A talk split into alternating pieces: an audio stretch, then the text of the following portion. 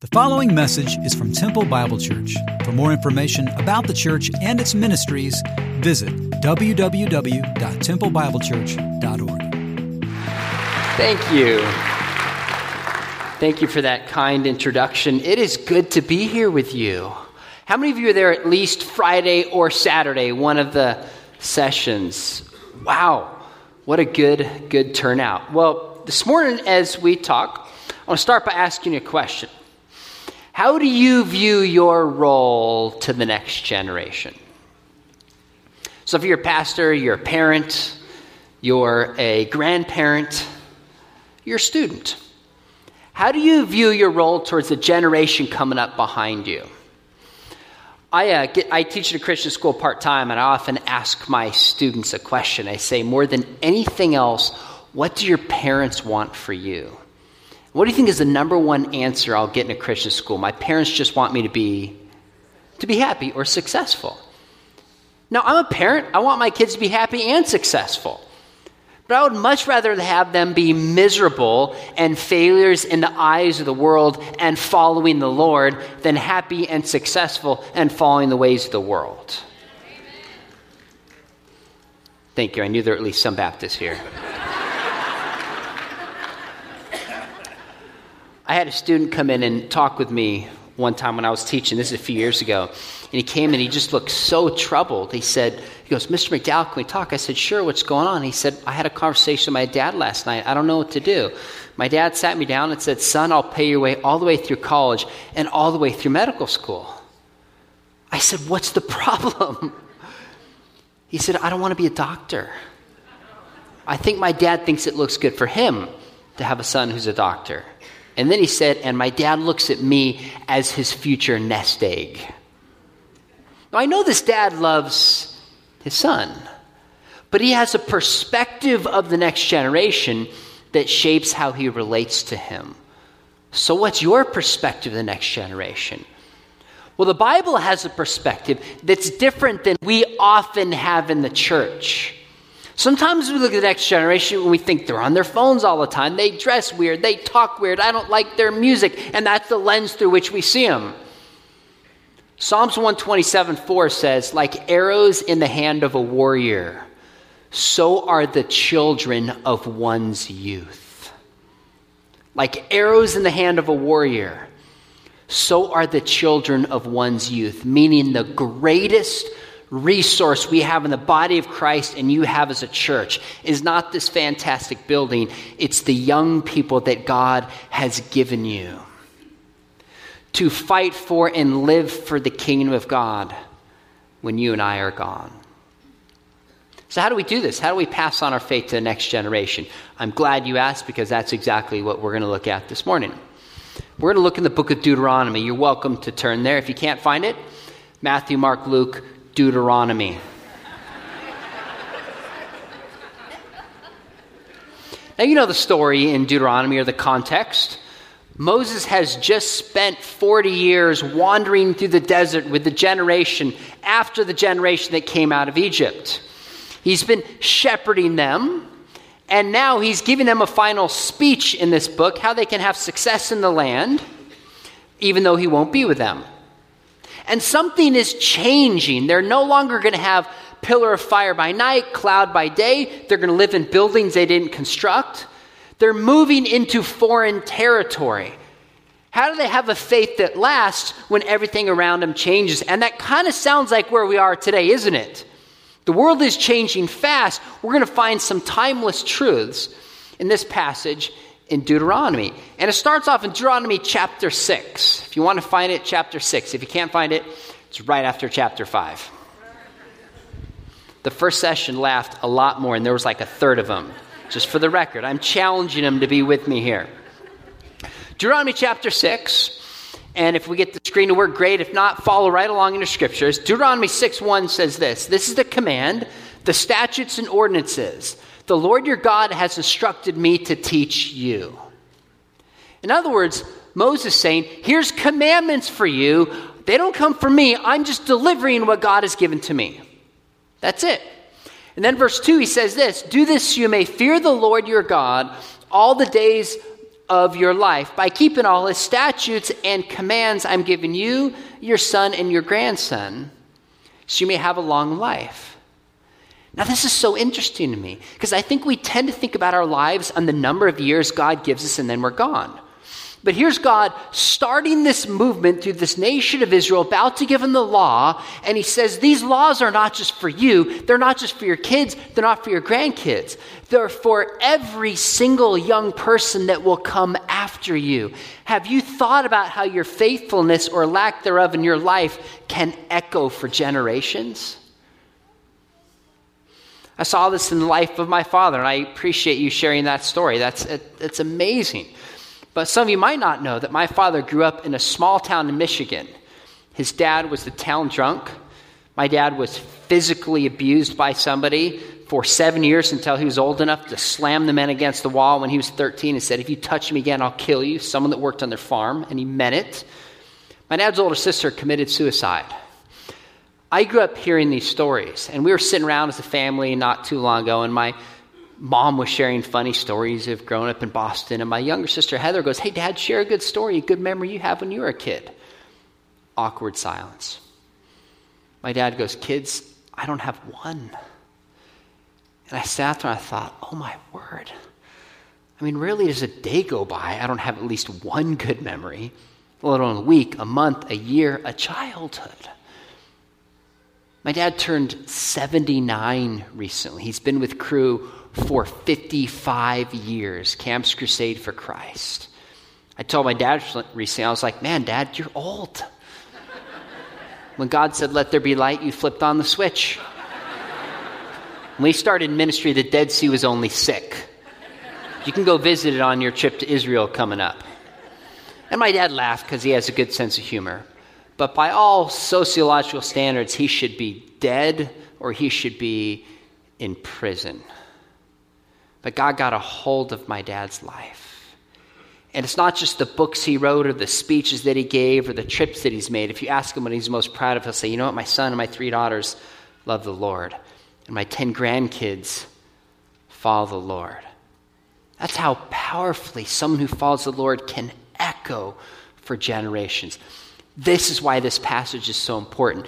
Now, we, where we start in verse 4 is actually called the Shema. Now, you can make the case that this is the most important or the central passage in the Old Testament. How can I say this? Well, Jesus was asked, What's the greatest commandment in the law?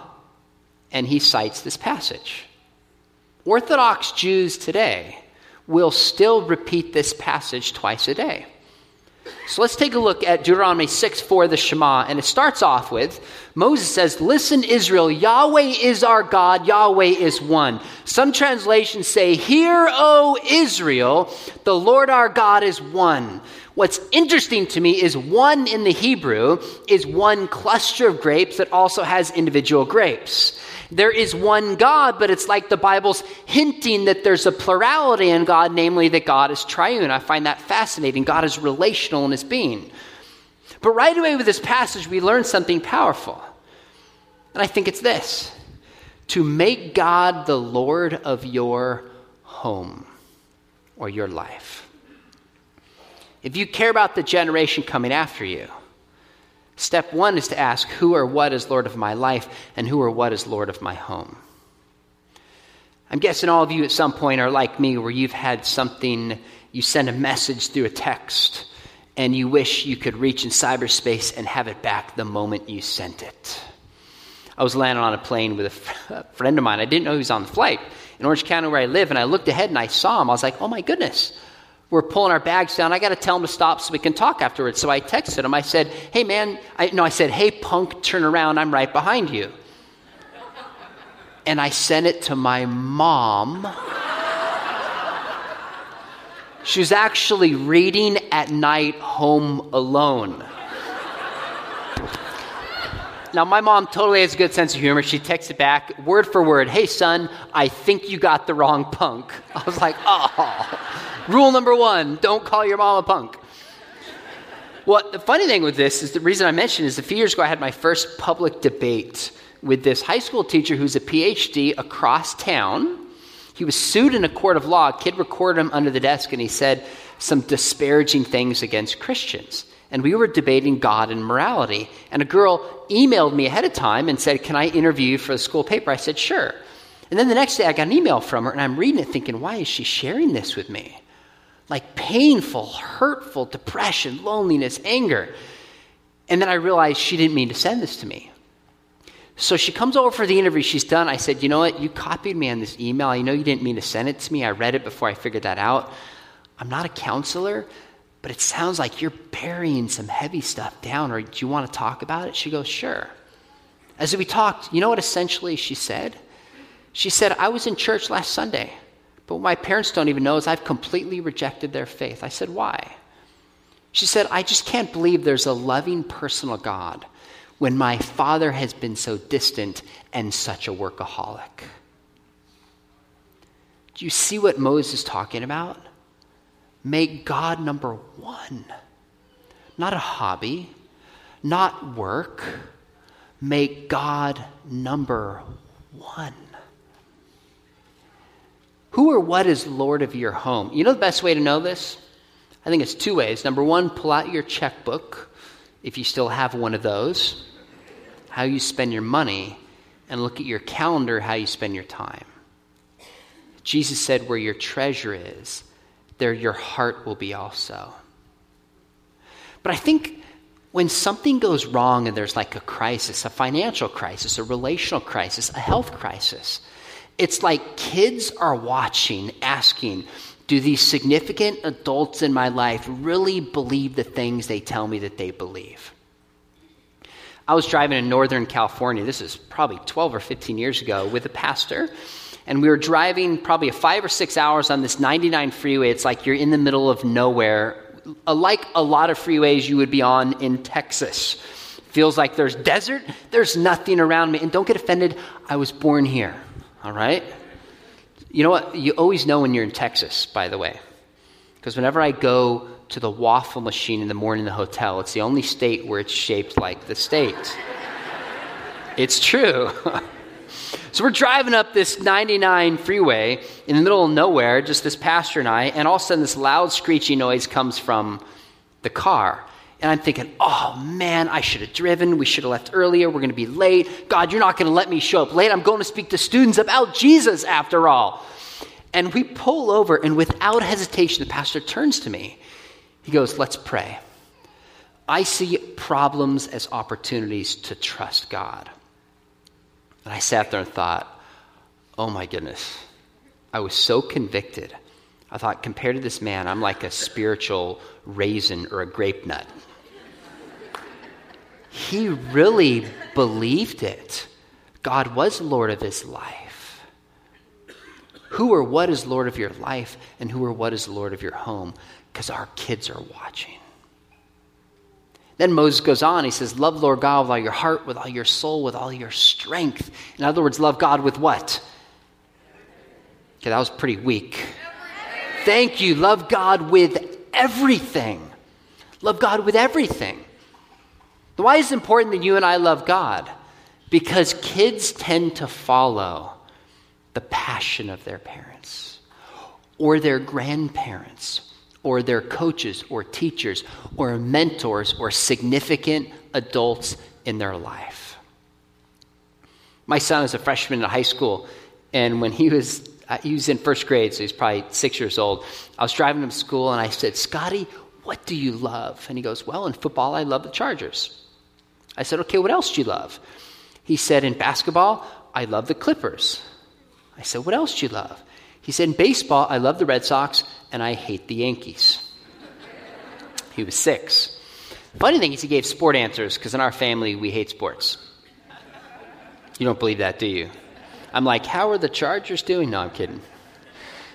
Now, why did my son say he loved the Chargers? Because his grandpa, my wife's dad, my father in law, coached high school football forever, and my wife's family rooting for the Chargers family tradition. Why did my son say that he loved basketball? Both my wife and I were college point guards, and I love the game of basketball. Why did my son say he loved baseball? Because my mom, his Grammy, grew up in Boston, and she has imbibed everything about Boston, especially love for the Red Sox. So much so, you know those cars that are minis? She got it red and white because that's the color of the Red Sox. Even when they don't play, she's checking her phone just hoping that the Yankees lose.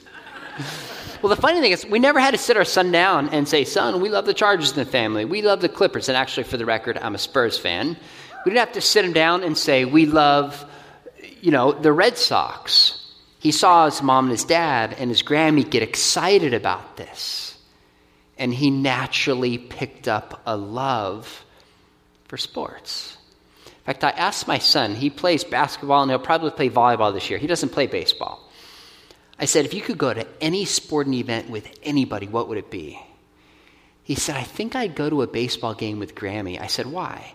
He said, because she just loves the Red Sox so much. Isn't that powerful?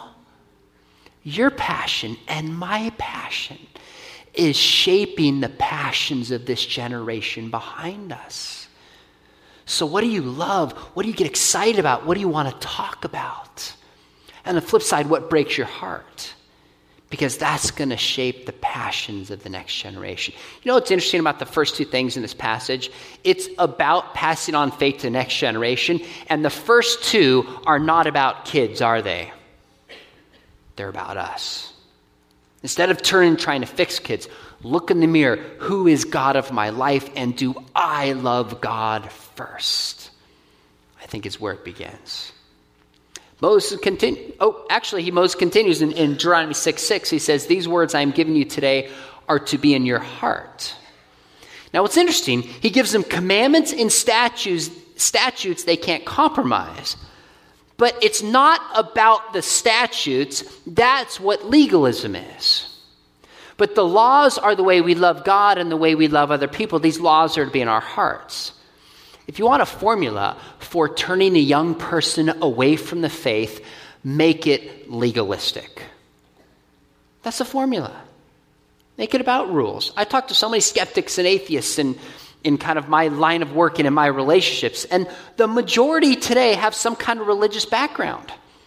It's changing a little bit with Gen Z, but the majority of adult atheists have some background in religion. And what they'll so often say is it was about the rules, it was about the commands. I didn't know why, and it was never in my heart. This kind of played out with one of the most famous artists of all time, Vincent van Gogh. You know, Vincent van Gogh grew up wanting to be a pastor. But he couldn't because he couldn't master Greek in his denomination, but he became a missionary.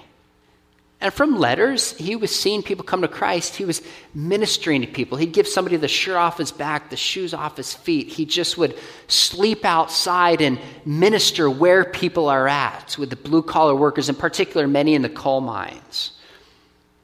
But his missionary license came up for renewal before the board, and they denied him for two reasons. They said, number one, you're not a good enough preacher.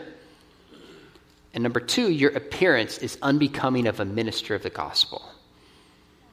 Clearly, they never read the story of John the Baptist.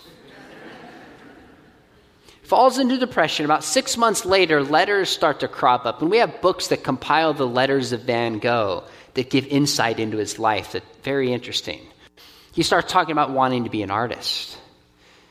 I think he sold one painting in life for almost nothing. Now they're worth millions.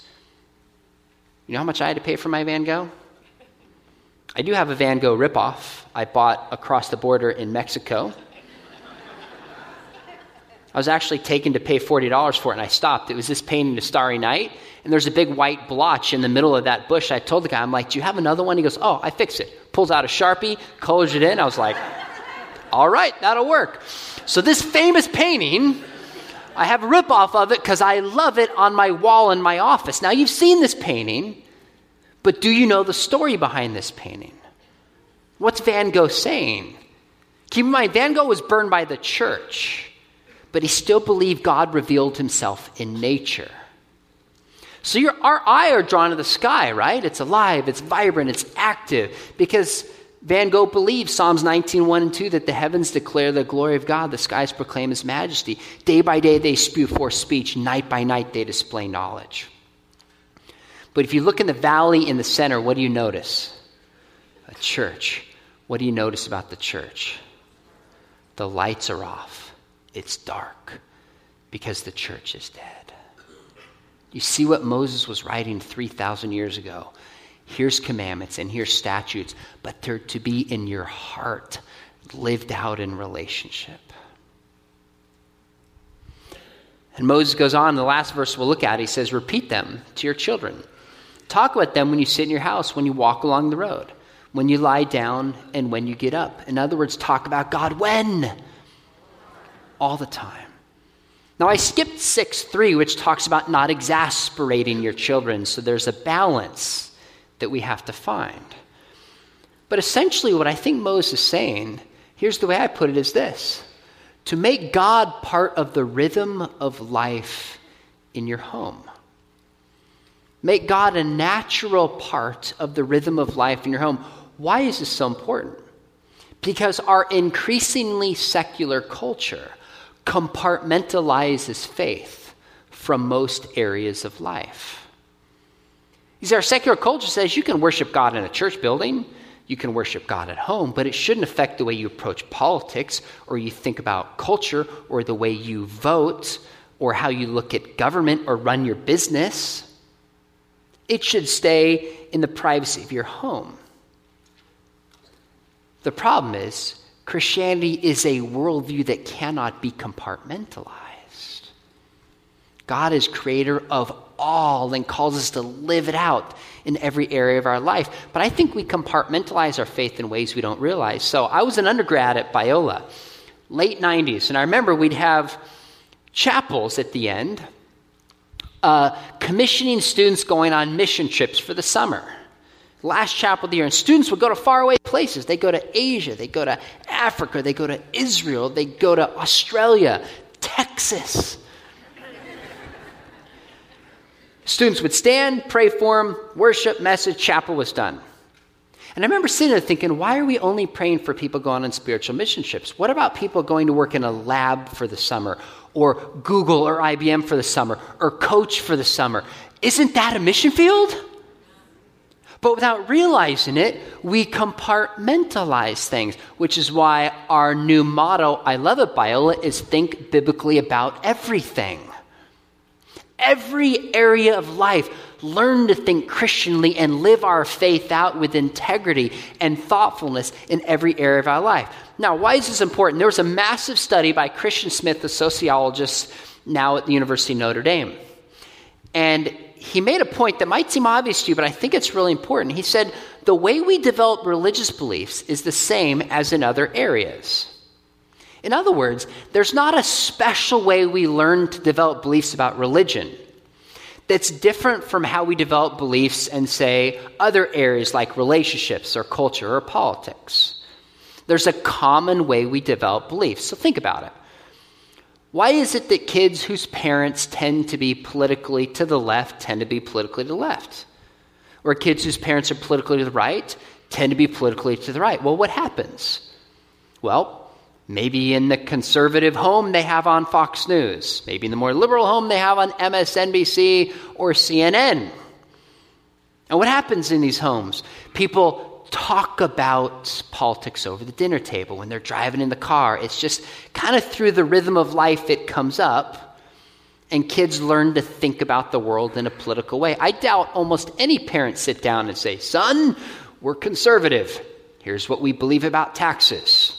Daughter, we're liberal. Here's what we think about foreign policy. People don't communicate it that way, but it comes up naturally in conversation, and kids learn to think about it. Let me ask you a question How often do you talk about faith? Because if you just talk about faith, Sunday morning after church, or Wednesday night after Bible study, whether you intend to or not, you're sending the message that faith can be compartmentalized to these areas of our life. That's why Moses, long before the secular shift in Western culture, says, talk about them here and there and make them a natural part of the rhythm of life. But then he actually gives some specifics. He says, talk about them when you sit in the house. In other words, talk about them over the family meal. And isn't this how all of your families look over the family meal? There's actually a picture from an article that I would invite you to read. It's on Google. It's called The Magic of the Family Meal. It's called The Magic of the Family Meal. You can search it. And they described how a trend has come back in an American family of carving out time to have meals together. And in this article, they said the statistics are clear. Kids who regularly dine with their folks or significant adults in their life, less likely to be involved in risky behavior, more likely to have a positive self image, more likely to do well in school. And then they said something that really got my attention. They said it's at a family meal where stories are told, jokes are laughed at, and the wider world is viewed through the lens of the family's values.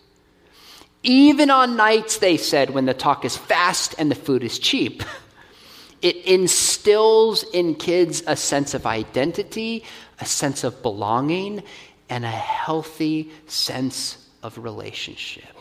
Do you know why this is so important? Because one study and one factor that's coming out about Generation Z is that this is a lonely and ironically disconnected generation. They're connected digitally, but they are disconnected relationally from significant adults that can speak into their life.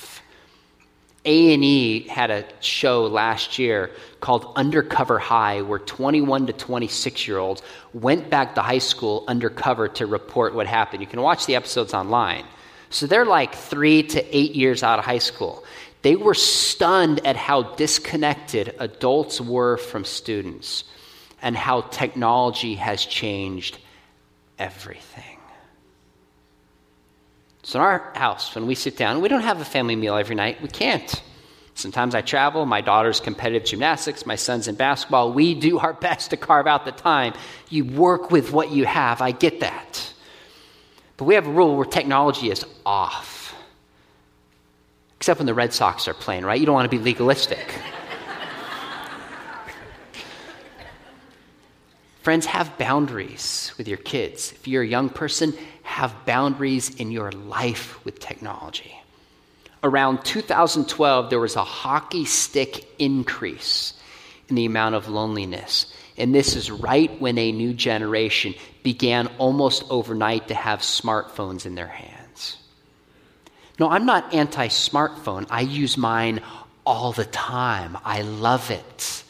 But we don't talk about how it affects our relationships negatively and sometimes dehumanizes us. A like on Instagram is not the same as a physical hug. Now, we don't always sit down at family meal because I know what you're thinking. You're thinking, well, I mean, your dad's Josh McDowell. I'm sure when you sit down, the heavens part.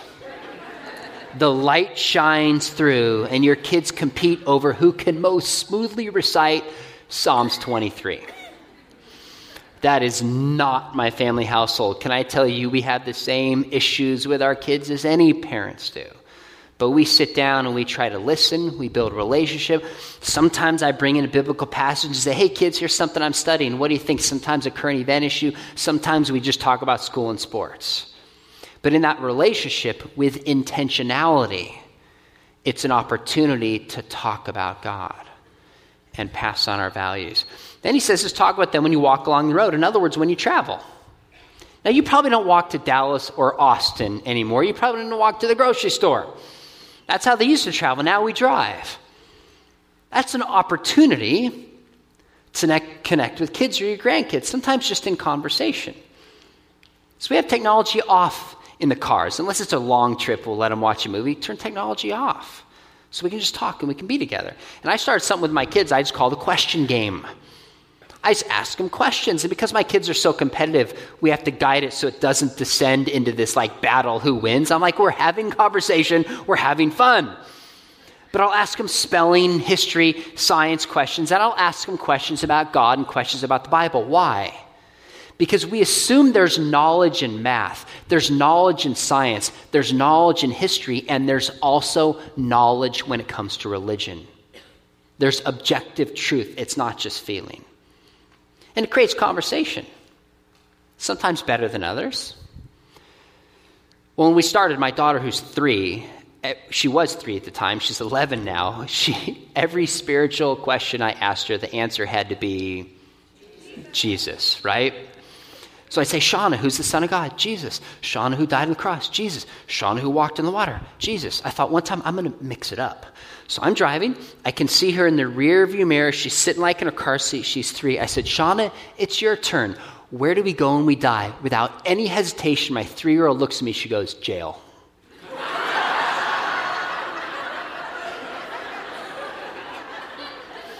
I think she might be Catholic. I'm not sure. And my Catholic friends, I'm like, can I say that and joke? They're like, it's funny. Don't worry about it. When you travel, do you look for ways to connect and talk? Honestly, when I travel, I like to get stuff done. I try to take kids with me whenever I can. When I do, I don't get as much stuff done. But that's a sacrifice to build a relationship with your kids. Then he writes this talk about them when you lie down. In other words, at the end of the day. There is something about the end of the day where a young person's heart is often open and willing to just connect and talk. I tell my kids before I put them to sleep because you know where kids go for questions, right? When they have a question, where do they go? It's not mom, it's not their friends, it's Google or YouTube. Number one place. And yesterday, a girl said to me, she said, Well, there's so much knowledge on the, on the web. I said, There's not knowledge, there's information. Those are different things. I want my kids to know they can come to me if they have questions, and I'll be honest with them. I won't embarrass them, I won't shame them. I'll tell them really what I think. So I tell my kids all the time, especially when I tuck them in, I'll say, You know, Scotty, Shauna, Shane, you can ask your dad anything. If I don't know the answer, I'll tell you. Because studies show that kids do not leave the faith because of doubt, they leave because of unexpressed doubt. They don't feel the freedom to ask questions and share an adult who will help them find an answer. So I tell my kids every time I can remember when I tuck them in, hey, you know, you can ask your dad anything. My son, he was, he must have been about seven. He goes, okay, dad, I got a question for you. I said, what is it? He goes, who is Jesus praying to in the garden? I said, What do you mean? He said, Jesus is God, right? I said, Yes. He said, The Father's God, right? I said, Yes. My seven year old says, Was Jesus praying to himself?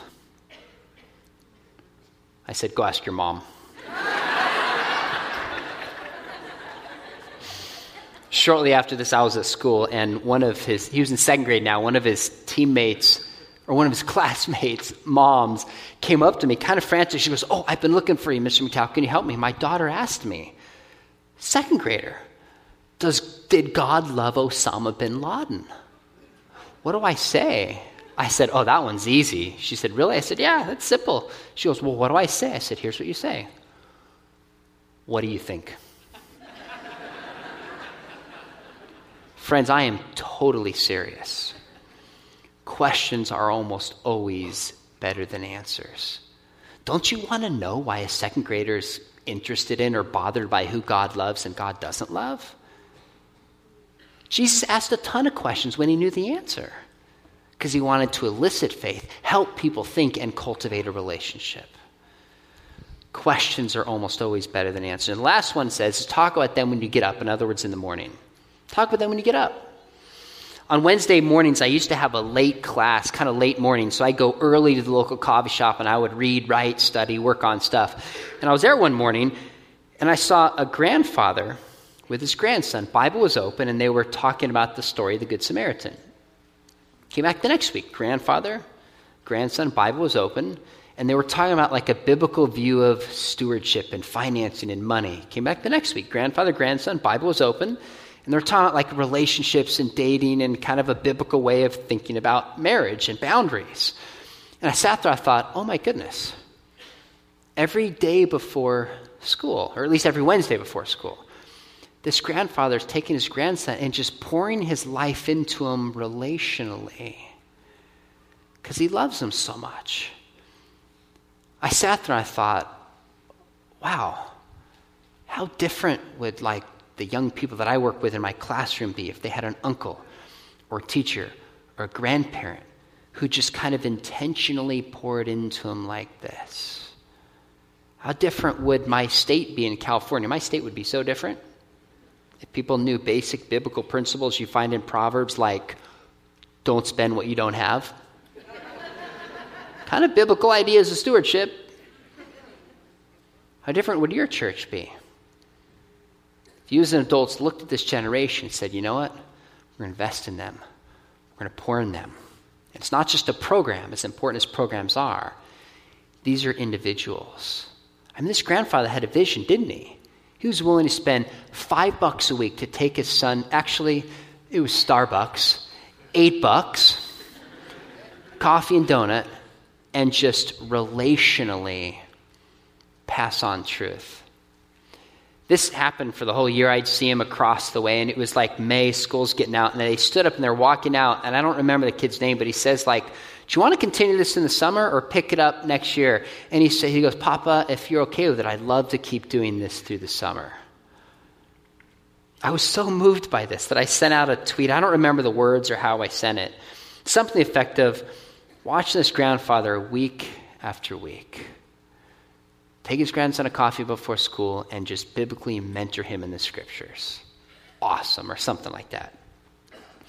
And I watched the comments. You know what number, one of the number one comments was? I wish I had a grandfather like that. Friends, sometimes we look at this generation, we think they're just on their phones all the time. They talk a different language. Their music is loud. They dress weird. They don't treat me the way I want to be treated. And we see this whole generation through that lens. One thing I know is that this generation is the greatest resource in the church that we have. And the heart of this generation is to be called the beloved by a sincere and authentic adult who says, You matter to me, and I'm going to help you be everything God has designed you to be. Go to their sporting events, write them a letter, pray for them, spend time with them, find a way to invest in this generation who has more challenges one click away than you and I ever dreamed of growing up. Now, some of you might be sitting here going, Man, you're making me feel guilty this morning. I wish I had done this with my kids. Some of you might be thinking, I did this with my kids, and they didn't turn out how I wanted them to. What now? Well, first thing is give yourself some grace. It's not going to do any good to beat up on yourself. We've all made mistakes. Give yourself grace. But realize God's heart is more broken if your kids aren't following the Lord than your heart or my heart could ever be. And don't give up. Don't give up. Maybe take one baby step to just say, I'm going to keep praying and I'm going to take a step to restore that relationship and believe God can work miracles. Friends, Generation Z is the greatest resource in the church. When it's all said and done, I don't think any of us are going to go, you know what? On our deathbed, I am so glad I had that awesome house, as much of a blessing as that is, or that car, or this success in my profession, and those things matter to a degree. I think we're going to look back and say, what legacy have we left for the next generation? And how is that going to echo for generations to come? That's what matters deeply. Amen. Amen. You guys got here late, so the books are out. Snooze, you lose. So I don't have any more, which is not a bad thing. But just in case you want to follow up, my, my website is seanmcdowell.org. I blog two or three times a week, and I'm not trying to waste your time or show cat videos, as funny as those are. Helpful blogs to help you think what does it mean to be a Christian today, to engage this generation, to think about issues from a Christian worldview.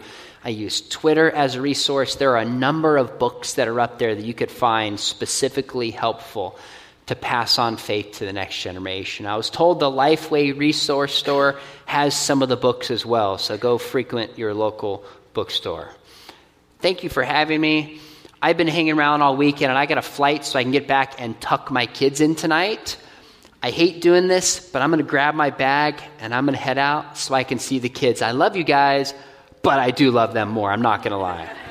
Gary, thank you, brother. John.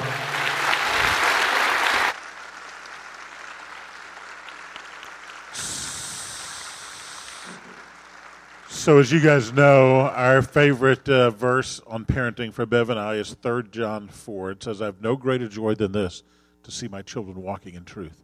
And there is no greater joy. There's probably no greater heartache the other way either, is it? When children don't walk in truth. And so, uh, I'd like to close this by praying for that and praying that indeed we'll walk in truth.